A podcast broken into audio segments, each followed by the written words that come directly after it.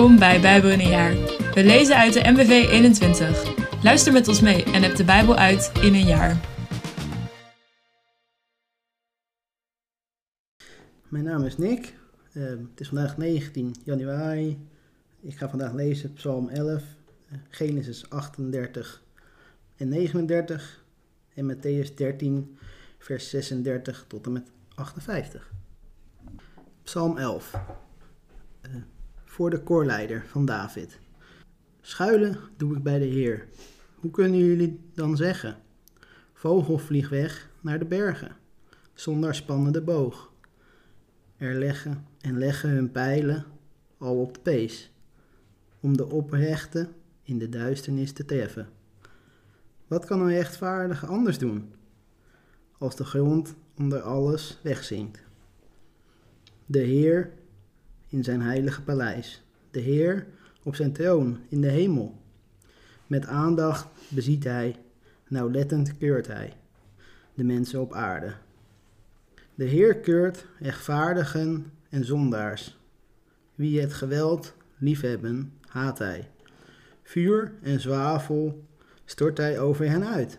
Storm denkt zij uit de beker die hij aanreikt. Rechtvaardig is de eer. Hij heeft rechtvaardigheid lief. De oprechte zal zijn gelaat aanschouwen. Genesis 38. Juda en Tamar. In dezelfde tijd verliet Juda zijn broers en sloot hij zich aan bij een zekere Gira, een man die in Adulam woonde.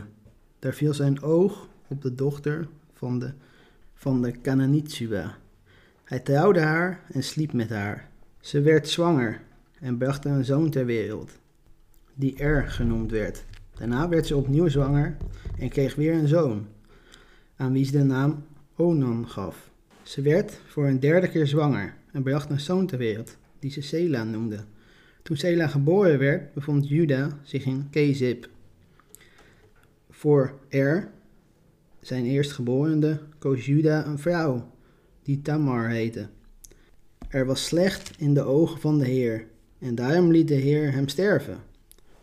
Toen zei Juda tegen Onan, vervul je zwagerplicht, slaap met de vrouw van je broer en verwek voor je broer nakomelingen bij haar.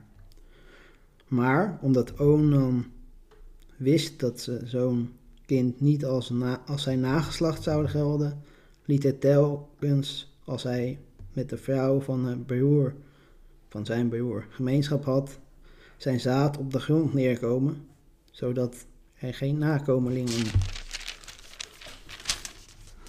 voor zijn broer zou verwekken. Wat hij deed was slecht in de ogen van de Heer, en daarom liet de Heer ook hem sterven. Toen zei Juda tegen zijn schoondochter Tamar: Je moet als weduwe maar weer bij je vader gaan wonen, totdat mijn zoon Sela volwassen is. Hij dacht namelijk: Ik moet voorkomen dat hij ook sterft, net als zijn broers. En Tamar ging weer bij haar vader wonen. Geruime tijd later stierf Juda's vrouw, de dochter van Sua. Toen Juda troost gevonden had voor zijn verdriet, begaf hij zich naar Timna, samen met zijn vriend Gira uit Adulam, om bij zijn schaapscheerders te gaan kijken. Zodra Tamar hoorde dat haar schoonvader op weg was naar Timna om zijn schapen te scheren, legde ze haar weduwdracht af, vermomde zich door zich met een sluier te bedekken en ging langs de weg naar Eniam zitten. Een, een zijweg van de weg naar Timna, want ze besefte dat ze nog steeds niet aan Sela tot zijn vrouw was gegeven. Hoewel die inmiddels volwassen was geworden was. Toen Julia haar zag, hield hij haar voor een hoer, want haar gezicht was bedekt. Hij sloeg een zijweg in en ging naar haar toe. Ik wil van je dienst gebruik maken, zei hij, niet wetende dat, zijn, dat het zijn schoondochter was. Wat staat daar van uw kant tegenover? vroeg ze. Ik zal je een geitenbokje uit mijn kudde laten brengen, antwoordde hij. Goed, zei ze, maar geeft u mij dan zolang iets als onderpand? En op zijn vraag, wat zelfs onderpand van hem wilde, antwoordde ze: Het snoer met uw zegel die, en de staf die u in uw handen hebt. Hij gaf het haar en had gemeenschap met haar. En ze werd zwanger van hem. Daarna ging ze terug naar huis, deed de sluier af en nam haar weduwe dracht weer aan. Juda vroeg zijn vriend uit Adulam een geitenbokje naar de vrouw te brengen, om het onderpand weer op te halen. Maar hij kon haar niet vinden. Hij informeerde bij mensen daar in de buurt. Ik ben op zoek naar, naar de vrouw die ondanks bij de weg naar Eniam haar gunsten aanbood. Zo'n vrouw is er niet geweest, antwoordde ze. Dus ging hij naar Juda terug.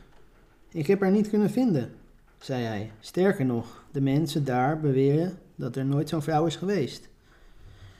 Toen zei Juda: Laat haar alles dan maar houden, anders maken we onszelf nog belachelijk. Ik heb het beloofde bokje gestuurd, maar je hebt haar nu eenmaal niet kunnen vinden. Ongeveer drie maanden later kwam men, kwam men Juda vertellen dat Tamar, zijn schoondochter, zich als een hoer had gedragen en daardoor zwanger was. Breng haar de stad uit, zei Juda. Ze moet verbrand worden. Maar terwijl ze de stad uit werd gebracht, liet ze haar schoonvader deze boodschap brengen. Ik ben zwanger van de eigenaar van deze voorwerpen. Kijkt u eens goed van wie dit zegel, dit snoer en deze staf zijn. Juda herkent ze en zei: Niet zij is schuldig, maar ik. Want ik heb haar niet aan mijn zoon Sela tot vrouw gegeven. Hij had geen tweede keer gemeenschap met haar. Toen de tijd van de bevalling was gekomen, bracht ze een tweeling ter wereld. Tijdens de bevalling stak een van de twee zijn hand naar buiten. De voetvrouw bond een rode draad om zijn hand te tekenen dat hij zich eerst had laten zien. Maar hij trok zijn hand weer terug en daar kwam zijn broertje tevoorschijn. Was een wat een baanbeker ben jij, zei ze. Hij kreeg de naam Peres. Daarna kwam zijn broer met om zijn hand een rode draad. Hij werd Serach genoemd. Genesis 39. Jozef en de vrouw van Potifar. Jozef was dus door de Ismaëlieten meegenomen naar Egypte. En daar was hij gekocht door Potifar, een Egyptenaar die tot de hovelingen van de farao behoorden, en de bevelen voerde over zijn lijfwacht. De Heer stond Jozef ten zijde, zodat hij in alles slaagde. Hij werkte in het huis van de Egyptische meester, omdat zijn meester zag dat de Heer Jozef terzijde stond en alles wat hij ter hand nam liet slagen. Was hij Jozef goedgezind? Hij maakte hem tot zijn persoonlijke bediende. Hij liet de gang van de zaken in het huis aan hem over en gaf hem het beheer over alles wat hij bezat. En vanaf het ogenblik dat hij hem belastte met het toezicht op het huis en zijn bezittingen, zegende, heer, zegende de Heer het huis van de Egyptenaar omwille van Jozef. De zegen van de Heer rustte op alles wat hem bezat, in huis en daarbuiten. Daarom vertrouwde hij alles volledig aan Jozef toe. Nu Jozef er was, bekommerde hij zich alleen nog maar om zijn eigen eten en drinken. Jozef was zo knap en aantrekkelijk. Hij, na verloop van tijd, liet de vrouw van zijn meester haar ogen op hem vallen. Kom bij me liggen, zei ze. Maar dat weigerde hij. Sinds hier, sinds ik hier ben, zei hij, hoeft mijn meester zich hier in huis nergens meer om te bekommeren. En hij heeft mij het beheer gegeven over zijn bezittingen. Er is niemand hier in huis belangrijker dan ik. En hij heeft mij niets onthouden behalve u, omdat u zijn vrouw bent. Hoe zou ik dan zo'n grote wandaad kunnen begaan en zo kunnen zondigen tegen God? Dag in, dag uit probeerde ze Jozef over te halen. Maar hij gaf niet toe. Hij wilde niet bij haar gaan liggen. Maar op zekere dag, toen hij huis, het huis binnenkwam om zijn werk te doen en geen van de bedienden daar aanwezig was, greep ze hem bij zijn kleed. Kom bij me liggen, drong ze aan. Maar hij vluchtte naar buiten. Zijn kleed liet hij in haar handen achter. Toen ze besefte dat hij gevlucht was en zijn kleed bij haar had achtergelaten, riep ze haar bediende en zei tegen hem: Moet je nou zien? Hij moest zo nodig een Hebreeër in huis halen. Zeker om zich met ons te kunnen vermaken. Die man is bij me gekomen en wilde bij me liggen. Maar ik begon luid te roepen. Toen hij me zo hoorde schreeuwen, ging hij er vandoor en liet zijn kleed hier bij me achter. Ze liet het kleed naast zich liggen totdat Jozefs meester thuis kwam en vertelde hem hetzelfde verhaal. Die Hebreeuwse slaaf die jij in huis hebt gehaald, is bij me gekomen om zich met me te vermaken. En toen ik begon te schreeuwen, ging hij er vandoor en liet zijn kleed hier bij me achter. Toen Jozefs meester zijn vrouw hoorde vertellen dat ze zo door zijn slaaf werd behandeld, werd hij woedend. Hij liet Jozef, oppak, Jozef oppakken en in de gevangenis zetten, die bestemd was voor gevangenen van de koning. De dromen van schenker en bakker.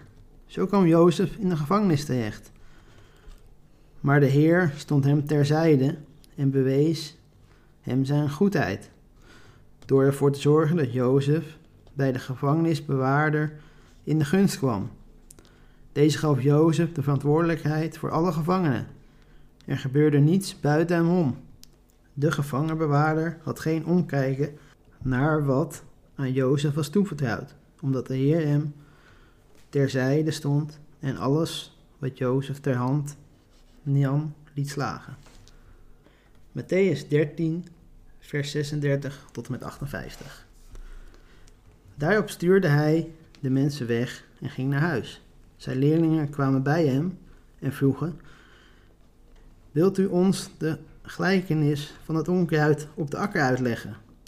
Hij antwoordde hun: Hij die het goede zaad zaait, is de mensenzoon. De akker is de wereld. Het goede zaad, dat zijn de kinderen van het koninkrijk. Het onkruid, dat zijn de kinderen van het kwaad. De vijand die het zaait, is de duivel.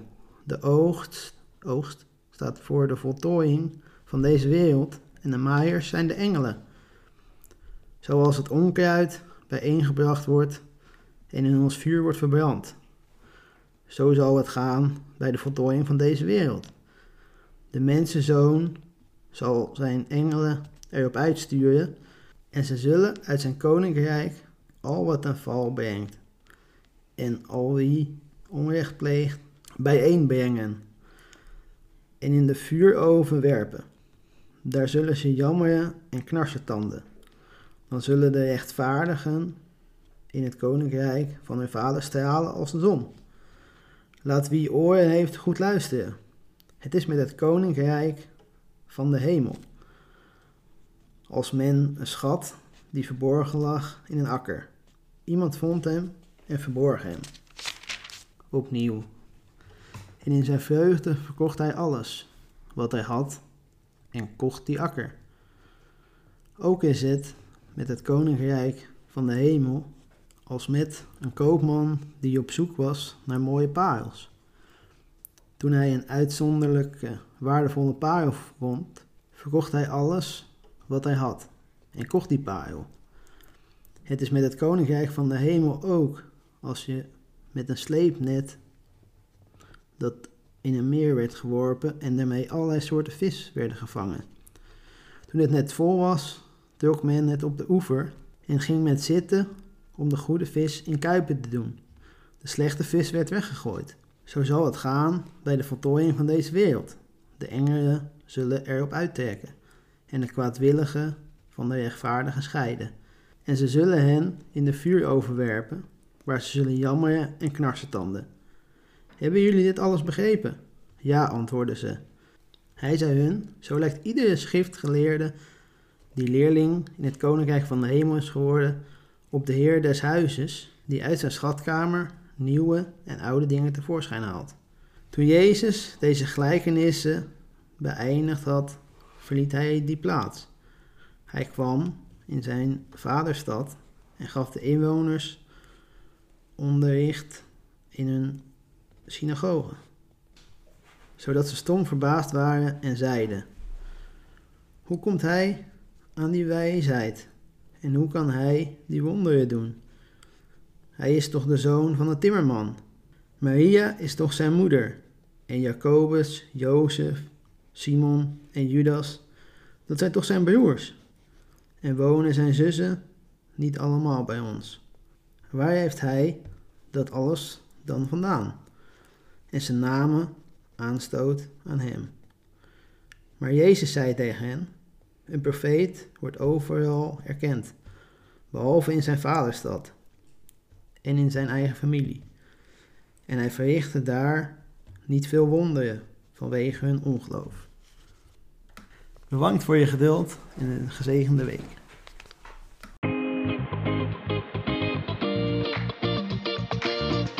Bedankt voor het luisteren allemaal.